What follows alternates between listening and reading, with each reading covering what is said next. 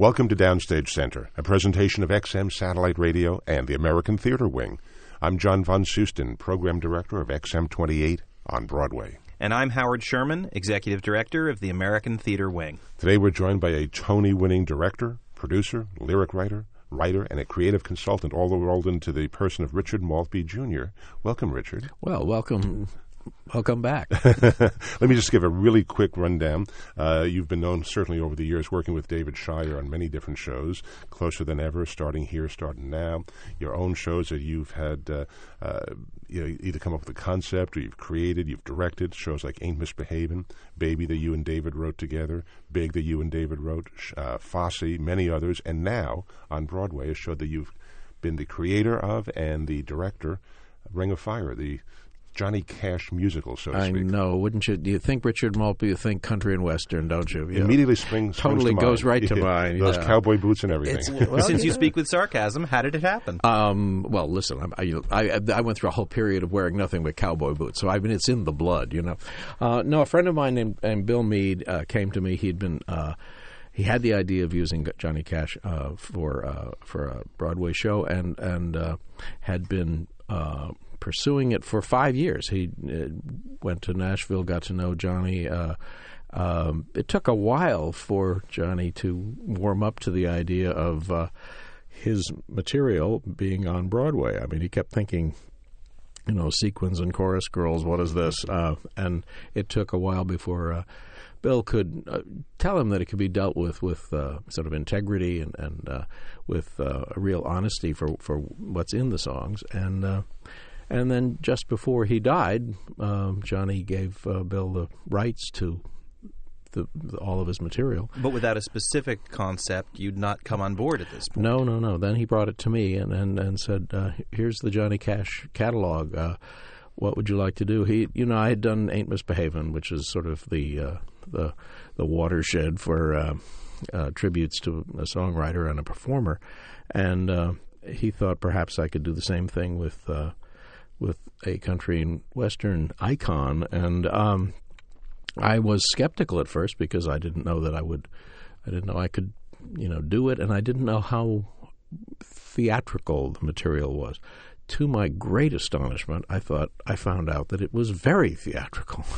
He's uh, Johnny Cash writes honestly, and he writes in the in the voice of a person talking to somebody else, so that the songs are dramatizable. The songs, you know, can go on the stage. Which is also kind of the nature of country music in general. It is. And Johnny It- Cash in particular. Johnny Cash in particular. That I mean, country music is all. I've always loved country lyrics. I mean, it's a real tell it like it is kind of uh, lyric writing. You know, um, you uh, you left your wedding ring in the soap dish when you went into town. What's going on? I mean, it's, it's the, the, you know we we there are no euphemisms and no uh, you know poetic flights. It's it's it's cut and dried and and um, and the lyrics that Johnny Cash wrote.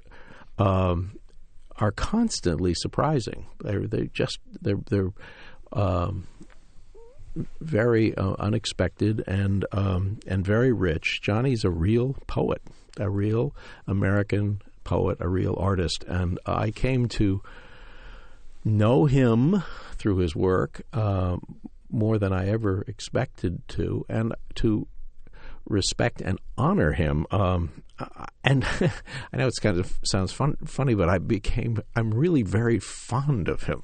I'm I really became so um, touched by his heart that in, in that he poured in all the things that he poured into the songs, either the songs he wrote or the songs that he recorded that he didn't write. There there's a personal connection with them all, and uh, and I thought the show would just be um, incredibly touching um, on a stage. And I must say, we find people every night. Um, you know, they come in, they're hand clapping, they're tapping their toes and everything, and then unexpectedly they are crying and and they're moved and they're touched. And I think that's kind of what Well, thrills me.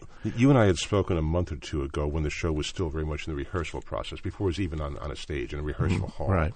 And I forget the exact words you used, but you went on something to the effect of it's a story without a book. It's you know that sort of a thing. Uh, for those who have not yet seen it, because it's brand new, just just Mm-hmm. opened. Um, how would you characterize the show itself? Well, I've sort of stopped trying to characterize it as a as a whether it has a book or it doesn't. It, it's it's it is certainly a, a collection of Johnny Cash songs.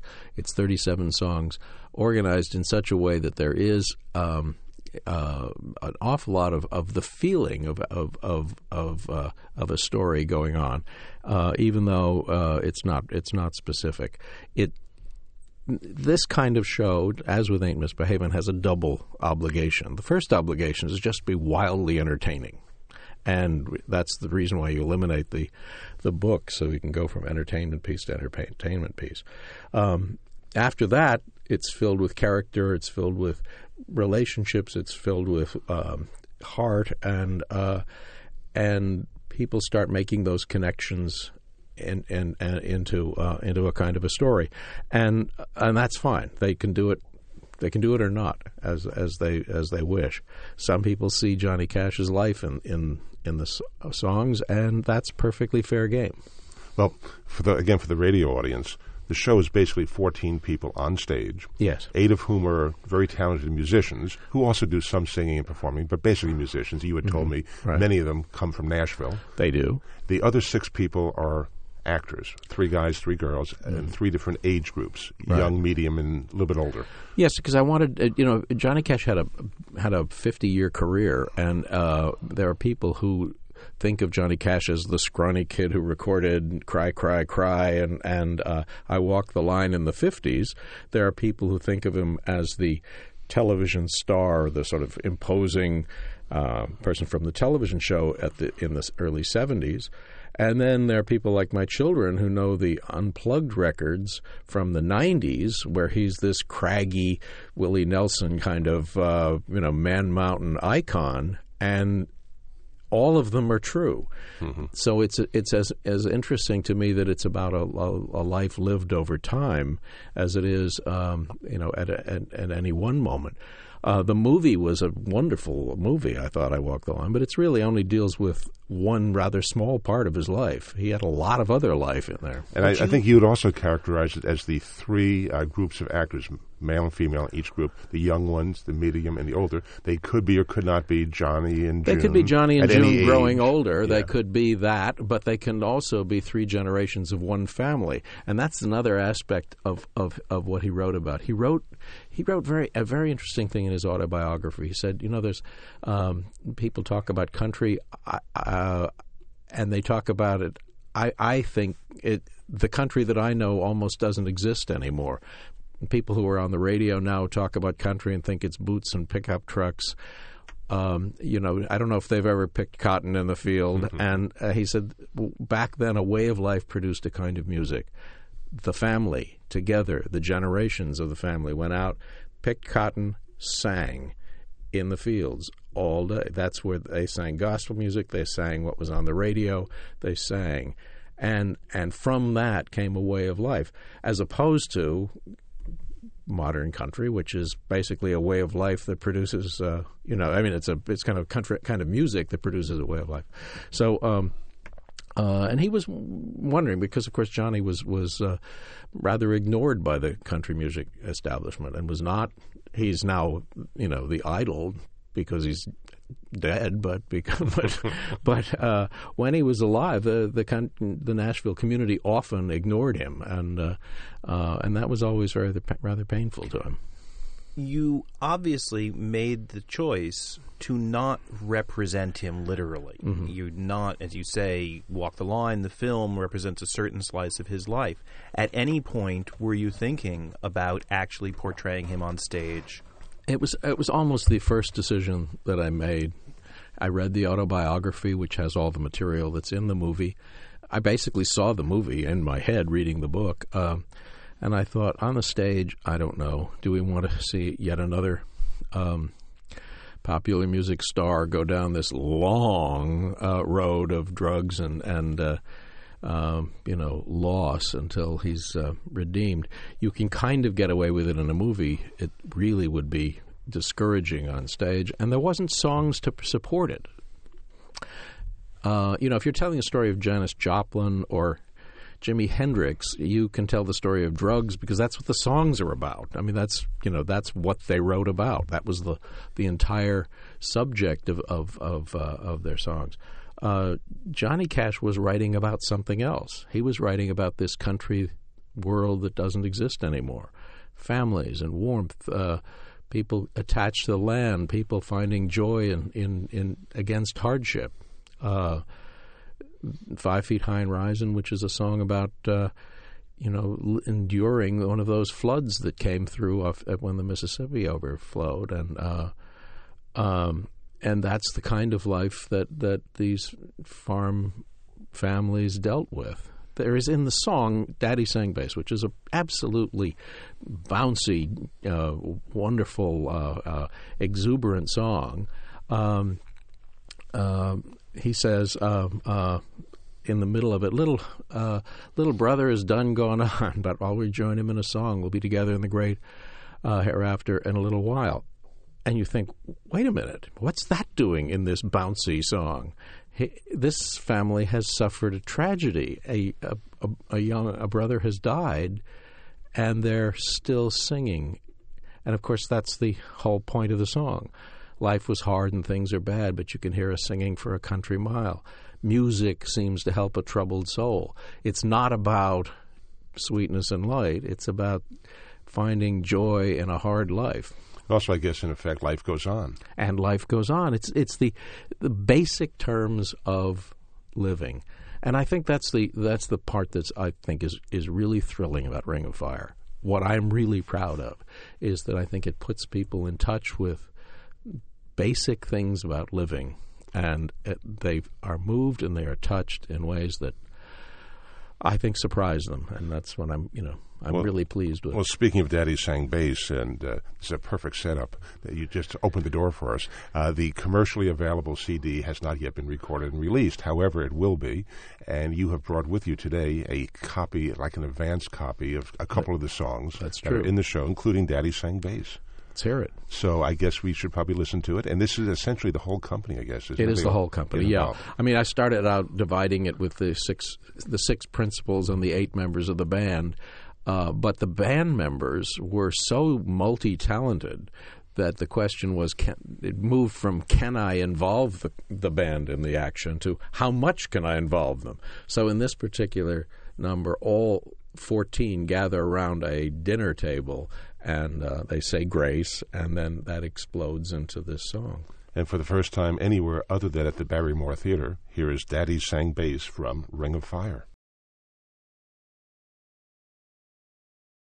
For the first time anywhere, Daddy sang bass. Who was that bass singer on that, Richard? That is David Lutken. David Lutken is is a person of so many talents that it's just hard to pin him down. He plays the banjo, the guitar, the mandolin, the dobro, the harmonica, um, I think I've left out two or three other things that, that he that he plays, and uh, uh, he plays the um, uh, classical guitar as well, and he is a wonderfully funny uh, singer and raconteur, and very and tall and lanky. Very tall and lanky. He looks kind of like uh, like uh, a stretched out Jimmy Stewart, and um, uh, and he's absolutely delightful. I mean, there's like nobody on the face of the earth who's like him. And imagine how much fun we had trying to find an understudy for him. And one of the band members, not one of the actors. He is actually lit- specifically one of the band members, although he does bring the house down every night with with uh, a performance of Delia, the famous Johnny Cash song, which. Uh,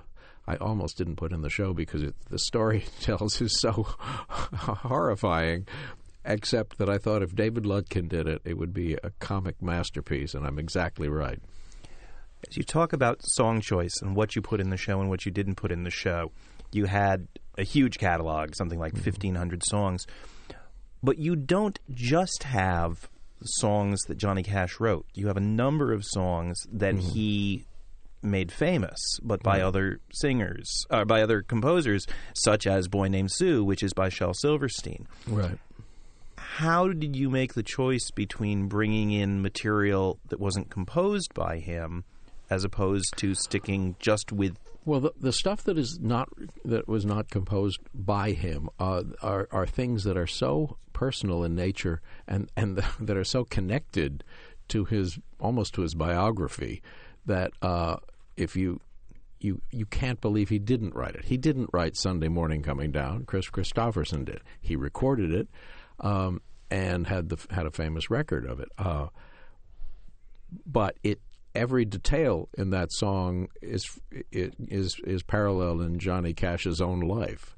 The same is true of the song that he recorded at the end of his life called "Hurt," Trent Reznor's song. Uh, from Nine Inch Nails of all places, and and uh, and uh, at the end of his life, um, this craggy voice singing about how all he cared about was trying to rectify the wrongs, you know, to somehow correct the people in his life that he had hurt. Um, and that also exactly parallels Johnny Cash's life. You read his his his his um, biographies, you get the sense that at the end of his life, this man who really had fame and, and money and everything that you could possibly want was haunted by being a better person. He he he wasn't he hadn't corrected enough. He wanted to go back somehow and and and uh, and undo anything that he had done wrong to anybody in his in his life. He felt unfinished, and that too, that sense of redemption uh, that he was searching is is in the show. And I think, I mean, in, in, a way, I think of the show as a man's search for his own soul, and uh, um, that's. I think another part of, of the uh, of the touching uh, journey of the of the show. Well, as you talk about that journey, we know that his wife predeceased him only mm-hmm. by a few months. Uh, in some ways, very fitting given the relationship they had. But there are children mm-hmm. out there, and have the children been to see the show, and what's their response? Well, uh, John Carter, who was the only child of both of them, I mean, they had children separately. It's a little hard to keep the, all of the cast of characters straight, um, but there's but John Carter Cash is uh, is their their son. Uh, he came to see the uh, the show both in Buffalo and in New York. He is such a fan of the show. Uh, he said, "That's my father up there. That's my mother up there." And he was particularly when I first met him, he was very concerned that the show uh, deal uh, fairly with his mother, that uh, that you know that June be be taken um, seriously. You know, she was a she was a comedienne she was a, a, her her her persona was a was a, a, sort of a country Fanny Brice, and uh, um, and then she she um, uh, he wanted he wanted that, and, and he wanted to, to to know that we were going to deal with uh, with the richer side of you know the the full picture of his father. Uh, they are very complimentary about the movie but they know perfectly well that that leaves an awful lot out. I mean, if you look at the movie and you say that that's Johnny Cash, well, that's a little bit of Johnny Cash when he was young, and uh, uh, he it you'd, you'd you'd be hard pressed from the movie to know that he was a great artist, and you'd hard be hard pressed to realize the expansiveness of his heart and the expansiveness of his sense of humor. One of the criticisms that some have had of the movie is that it leaves out his abiding faith. Totally true. There's one little shot of a church towards the end, and uh, I mean, I must say, we we we decided to just go there. I mean, at the end at the end of their life, they sang a song called "The Far Side Banks of Jordan," in which one of in which June, uh, the is really saying, I, I have this feeling I'm going to die first, and if it if if and and that's probably okay, uh, except that I'll be leaving you. But the only thing that'll be good is that that when it's time you when it's your time to cross, I'll be waiting for you. It breaks your heart. It's mm. so touching. It was one of their favorite songs, and of course, it took them. It took everyone by surprise. June was younger than Johnny, so everyone assumed that Johnny and Johnny was ill. Johnny had diabetes and all sorts of things. So everyone assumed that Johnny would die first, and uh, uh, so it was a shock to everybody when June died first. Well, you have, uh, as both the creator of the show and also the director, you've been wearing a couple different hats. You've put together a very uh, talented uh, group of 14 performers, six of whom are actors. Several of the actors have never appeared on Broadway before. How did you go about assembling in your own mind, but also in reality, this this talented group of people? Well, you know, um, country and western is is kind of uh, is kind of unforgiving. You can either do it or you can't. And uh, there are a lot of people who think they can sing country. A lot of them are, you know, pretty well known Broadway performers. And then you hear somebody who really does, and there just isn't any, you know, there isn't any contest. We went to Nashville. Uh, we found Lari White, who is a Grammy Award winning gospel singer, beautiful woman, and, a, and an actress, uh, just an extraordinary actress. Um, Jason Edwards who plays the older man, has done uh, shows all over the country, but never in New York. Um, and uh, Beth Malone, who is the younger woman, um, is from uh, Colorado, from a family of of country singers. Um, has never played in New York. Had done most of her theater work on the it- West Coast, Los Angeles. Lots uh, of- Grand lots of- Hotel last season. Absolutely, and- lots of, of of work in California, but um, hadn't had an occasion to come to New York, and uh, so we you know we found her. Um, then uh, I mean the only real sort of Broadway uh, you know heavyweight is Jason is uh, Jarrod Emick who won a Tony for. Uh, uh, Damn Yankees, and who was um, the original Chris in the National Company of Miss Saigon. That's where I first encountered him, uh, young and raw, and and but he's from South Dakota and and has has all the natural Midwestern country uh, uh, pedigree that you would need. Um, uh, and the remaining person in the cast is uh, well, the next the remaining two are Jeb Jeb Brown. He's sort of our closet Eastern or I don't know. He he sings. People say he sounds exactly like the young Willie Nelson. He's from Connecticut and he went to Yale, but but he's done a masterful job of hiding it all. And then of course Cass Morgan, who you probably know from from Pump Boys and Dinettes, she was one of the authors of that show, and she's been uh, one of the mainstays of, uh, of Broadway for a long time. And she does a great comic number in the show as She well. does. She does a sort of a Minnie Pearl number, which Yeah, is yeah, which is yeah. very funny. Well, when we opened the show, I mentioned uh, not only Ring of Fire, but a long list of other shows that you've been involved in, and we'd be remiss not to talk about some of those, and certainly your long collaboration with David Shire. Yes. Well, we met in uh, in college. I mentioned Yale. Yes. Well, that's where we met. And we actually wrote two shows when we were at Yale, and uh, and we've been writing together ever since. How many shows have you done together over the years? Well, um, if you count them all, about seven or eight. Um, uh, a couple of them never saw the light of day, but but uh, uh, we had an off Broadway show, you know, when we first came to New York, and then we did. Um, Oh, there was a show called How Do You Do I Love You that didn't ever come in, and another show called Love Match, and then finally we did Baby in New York, which was uh, just a, a labor of love. I mean, it labor of love, baby. Okay, um, but uh, but it really uh, it, it it's it's my uh, favorite score. I really think that David and I uh, sort of outdid ourselves on it, and uh, for for just sort of pouring feeling into into into songs. And at the time that you did Baby, it was seen as rather unusual because it was such a contemporary story and such a real story told on Broadway. There was it was much much more realistic than a lot of the Broadway material. No, I don't be. understand why. no, I mean, you know, it's it, it's it's funny. Uh, uh, uh, uh, people say, I mean, uh, before Baby opened, there were a number of very big, sort of empty musicals that opened, and the reviews always said, "Oh, they have lots of scenery. Oh, they have lots of costumes, but we'd trade it all for a little heart." You know, so I thought, well, wait till they get us because we're, you know, we're two hours of heart, and and and that's that's all we've got. So when we opened, some of the re- reviews said, "Well, it's full of feeling, but I wonder if it's a Broadway show." Oh, you know, of course it's a Broadway show. It's full of feeling. You know, uh, and we we had a we we we uh, we took on uh, a you know complex theme, which was how the advent of children changes relationships. You know how it was really about the bravery of becoming parents. You know, And you were telling multiple stories. multiple stories. I don't know why I'm stuck with that idea. I can't seem to settle down with just one story.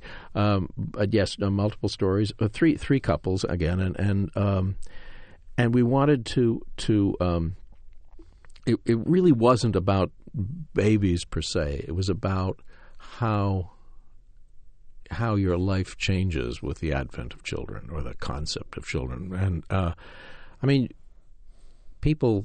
It's this enormous act of bravery that people go through, and it's the most commonplace thing in the world, and it's so extraordinary, which is you sort of um, you know give up a portion of your ambition, your life, your dreams, and everything in order to take care of some young, some little thing that you know comes into your uh, into your life. It's it causes you to change your relationship. It causes you to change everything that you, all of your values, everything you thought you believed in changes.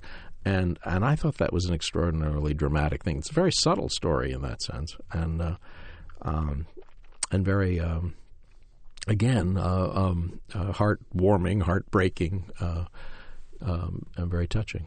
Well, David David Shire wrote the music. You wrote Yes, the lyrics. indeed, you yeah. also directed the show, besides being lyricist. I did, it. yeah, yeah. yeah.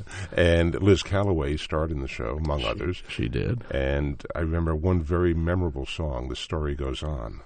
From that Well, show. you know, it was the end of the first act, and it, uh, uh, the show covers, strangely enough, a nine-month time span, and uh, the sort of the first act ending is the is the moment when this young girl who's pregnant uh, feels the baby kick for the first time. It exactly corresponds to the halfway mark of the you know in the in the pregnancy anyway, and of course it was the moment when her life changed totally. She was a, she was until that moment sure that she knew everything, and suddenly had a had a vision of her connection to her child, to her her mother, her mother's mother. Uh, that suddenly she was she saw herself as not just an individual, but as a part of a long line of life, and uh, it utterly changed the way that she thought of herself and of life.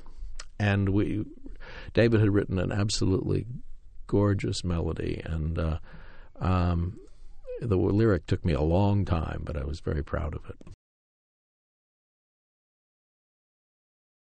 From Ain't Misbehavin', a Handful of Keys, Stride Piano Style.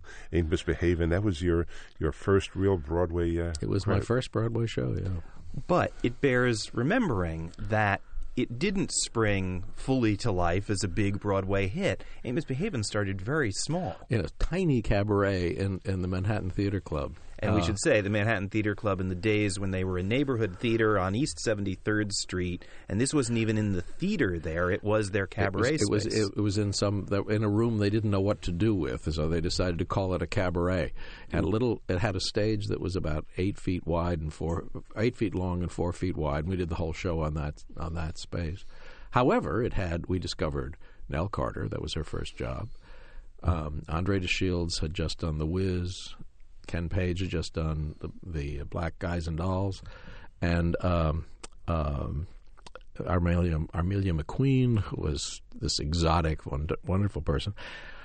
Charlaine Woodard was the other person in the Broadway production, But was in Irene the first Cara one, it was Irene. Cara. Irene Cara, People know from Fame. who everybody knows from Fame and, and from all of her records. But she was, uh, you know, just a, I think, 19 years old, completely unknown. But how did you expand the show? Because the scale of what you do in a, in a tiny stage in a tiny room as it grows. You want to know something? It's exactly the same show. We added a band, which made it seem a little bit larger.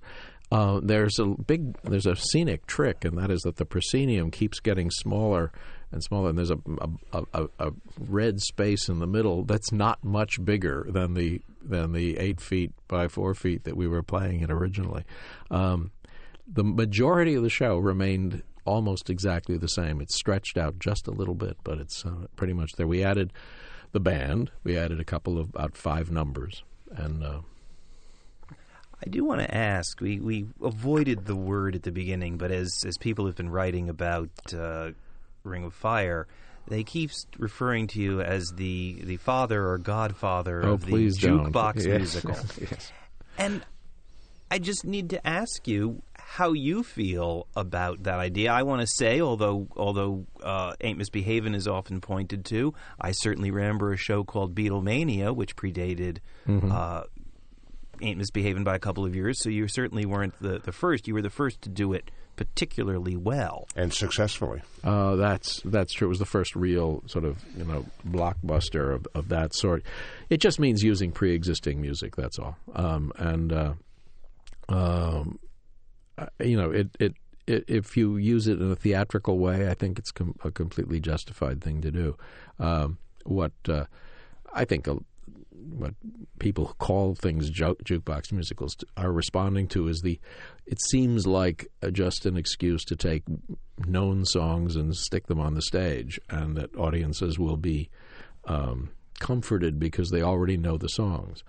Um, you know, Broadway has always been the home of uh, new songs. You go to the theater to hear something new. And which, of course, you yourself are more than capable of writing. Totally true. But, you know, in, in Ain't Misbehavin', aside from uh, the song Ain't Misbehavin', Honeysuckle Rose, I've Got a Feeling I'm Falling, and Keep It Out of Mischief Now, and maybe Mean to Me, um, all almost all of the songs were new to, to most of the audience. Uh, and uh, so it it wasn't a sense of just trotting out a whole bunch of big hits. Um, it was a lot of them were quite obscure songs, and then I wrote lyrics to instrumentals. I mean, there were there were it was a definite definitely a song uh, a show that intended to have you listen as if you were listening to new songs. Well, if you look up the dictionary meaning of the word diva, it's has no pejorative content whatever, but diva has been, been used generally in a pejorative sort of a way. You so know, the first time I heard that term, what's that? In my cast, the the cast of Ain't Misbehaving referred to each other as divas, Divas. and uh, I guess it had happened beforehand, but that was the first time I had heard of it. Well, they could be dits, divas in training. Ah, well, yes, indeed. Yes. Well, jukebox musical is generally used in a pejorative way at all. Uh, also, so so how do you feel when people say Ring of Fire or Fosse or Ain't Misbehaving or jukebox well, musical? I mean, they don't call Fosse a jukebox Not- musical, not and yet, really. really, that's in in a funny way, it's more than than than the others because the the songs are pretty much well known. Um, but that's a that's a show about uh, choreo- choreographers. And they were material that was originally written for the stage, so it has a in many cases, yeah, and and it, it had a theatricality to it and a theatrical use to it. So long as there's theatricality, I don't think that there's a you know there's anything pejorative about it. It- It's it's uh, I don't know. I think kind of lazy people who don't uh, like to uh, think about what they're doing um, use terms like that.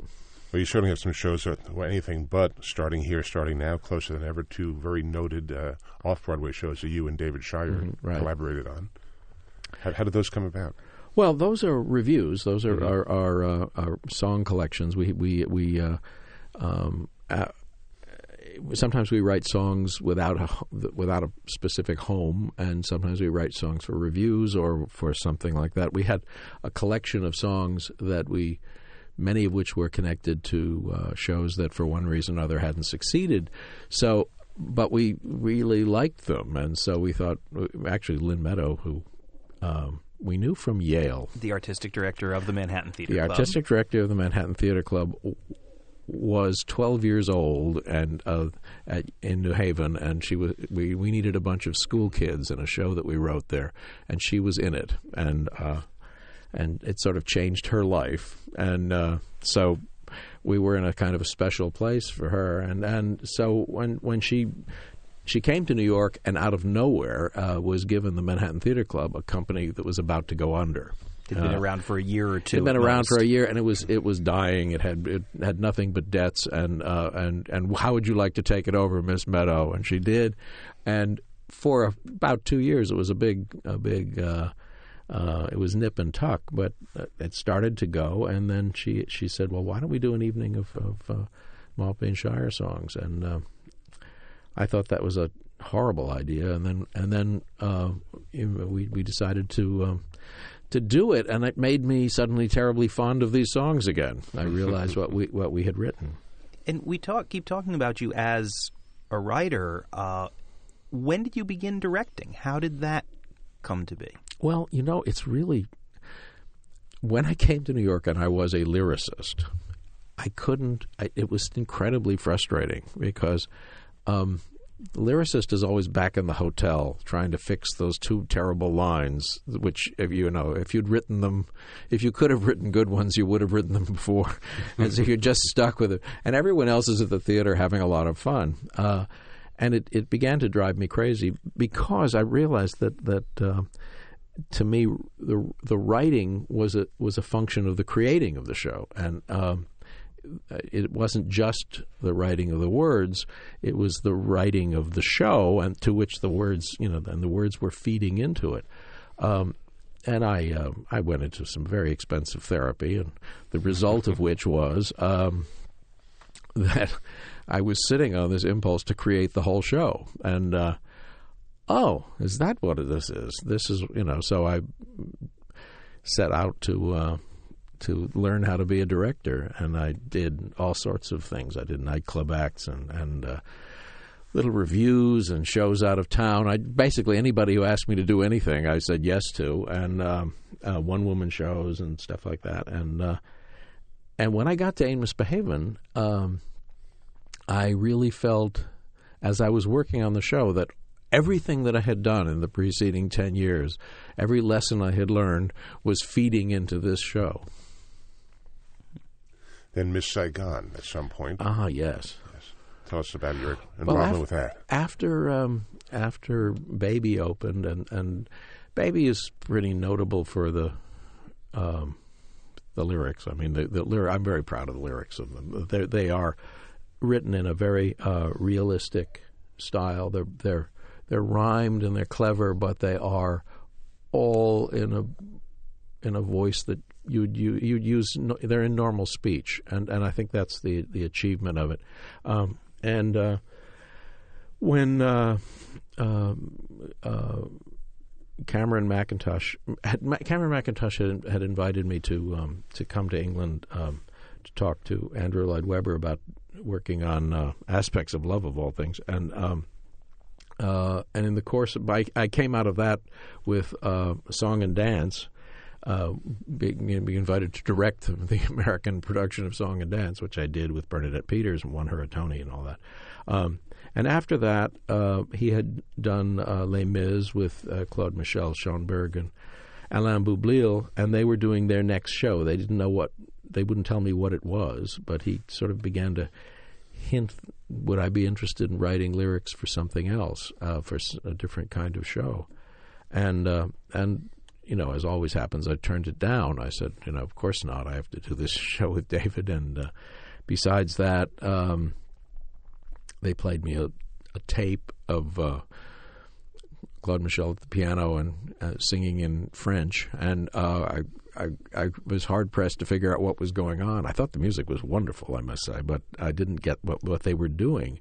Um, then I saw uh, Les Mis, and I re- understood the style of sort of the sort of operatic style that they were writing in. And then they were writing a show about Vietnam. Um, they were, it, you know, it was sort of the the, Miss, uh, the Madame Butterfly story, but it was set in Vietnam, which altered everything. And uh, I began to do some research into it, and I thought that the, the you know it's set at the fall of Saigon, the very very end of the war, and uh, it's just one of the most dramatic stories ever told, and uh, and because of the uh, the fact that when the city fell, you could not. Um, uh, expect to make contact with anyone back in the country. It, it freed our lovers to be actually in love as, and f- and and solve the one problem of of uh, Madame Butterfly, which is that Pinkerton's a shit, and you know. But where? How did you fit into their process? They were a team. They'd created shows previously. Their style is that they translated. write. They write the whole. They write the whole show. Uh, and uh, Alain writes it in French, um, and he feels that he has to do that first. Uh, and after he does that, um, then then he will go to a collaborator. Cameron was convinced because it was Vietnam that it needed an American collaborator, somebody who could bring an American sensibility to the story. And I think he was really right because uh, Europeans don't kind of understand Vietnam. Oh, we've been losing colonies for years. What what are you getting so upset about? They didn't understand that it was our mythology that was dying. Our whole John Wayne comes over the hill and saves the day. Uh, you know, this was the first war we ever lost, the first war in which we were the bad guys and um, and our belief in our our the rightness of our cause collapsed. Uh, it was a much more devastating event than simply losing, and uh, uh, I don't think the Europeans totally understand that. Before we wrap, I have to ask about your penchant for creating puzzles. Uh-huh. Certainly, a lyricist has enough challenges setting words to music in certain meters, et cetera, et cetera. But you are quite famously a creator of puzzles, and along with Mr. Sondheim, considered one of the the two great lovers of puzzles and intricacies. Where did where did that all come from? And, Came and from Steve. Steve did. Steve introduced the cryptic puzzle to America in New York Magazine when New York Magazine was founded, and he did it for a couple of years, and then then he it was becoming too time consuming so he was going to stop doing it and by then i'd become obsessed with it and i said well maybe i could take over and i did and i did it for new york magazine for about 10 years then i took some years off and then harper's came back and asked me to do once a, one a month and uh, that i thought i could do and uh, i've been doing it ever since you know, it, it, it, I think it comes from the fact that lyric writing is, is really technical language. It's finding the exact meaning on a pre-existing rhythm. You know, you have to say what you want to say, and at the same time, all of your accents are given. So it's a real um, you you you constantly saying the same line over and over again, adjusting it slightly. Do you write you know, to David's music? I write to the music. So, yeah. in other words, you're not writing a poem that David then sets. No. David writes. A, okay, he, we do occasionally do that, but but mostly David writes much more interesting music when left alone, and I write much more interesting lyrics when I write to his music because because the the structures are are, are stranger, um, and I find that if I find a language that exactly coincides with the oddity of the musical line, uh, it, it, it comes alive. So that's the way I like to do it. So it's basically a manipulation of language, and of course, that's what these puzzles are. They're all about manipulation of language. Well, Richard, you are always credited as Richard Maltby Jr. Many of our listeners probably wonder who Senior was. Your dad was a big band leader. And well, Ranger. I think a lot of people across the country would know him. some of our younger uh, younger people would be surprised. Uh, my father was a, a, a great uh, orchestrator, mm-hmm. an arranger, and then became a band leader in the 50s and traveled all over the country. Uh, played my junior prom at Yale, of all places. Mm-hmm. Um, and, Must have been uh, embarrassing. Your oh, dad was, playing your junior prom. It was uh, it was humiliating. No, it was wonderful. It was really it was great. Uh, um, and uh, I I I really I loved him, but more than that, I loved his music. Um, and I I wondered sometimes why I where I got this sense of structure, and I seem to have a sort of innate sense of structure. Um, and I think it came from sitting in his recording sessions and hearing these two and a half minute little constructions, these p- perfect pieces of architecture uh, that he he wrote. Um, and it got to me through the skin because I used to go to all of his recording sessions and. Uh, well, no pun intended, but on that note, Richard Maltby Jr., thanks for being with us today on Downstage Center. Thank you for having me. I'm really happy to be here. Thanks, Richard. For the American Theater Wing, I'm Howard Sherman, reminding our listeners that all of the educational and media work of the American Theater Wing is available online, on demand, for free from our website, www.americantheaterwing.org. And for XM Satellite Radio, I'm John von Soosten for Downstage Center. That is a wrap, and thank you.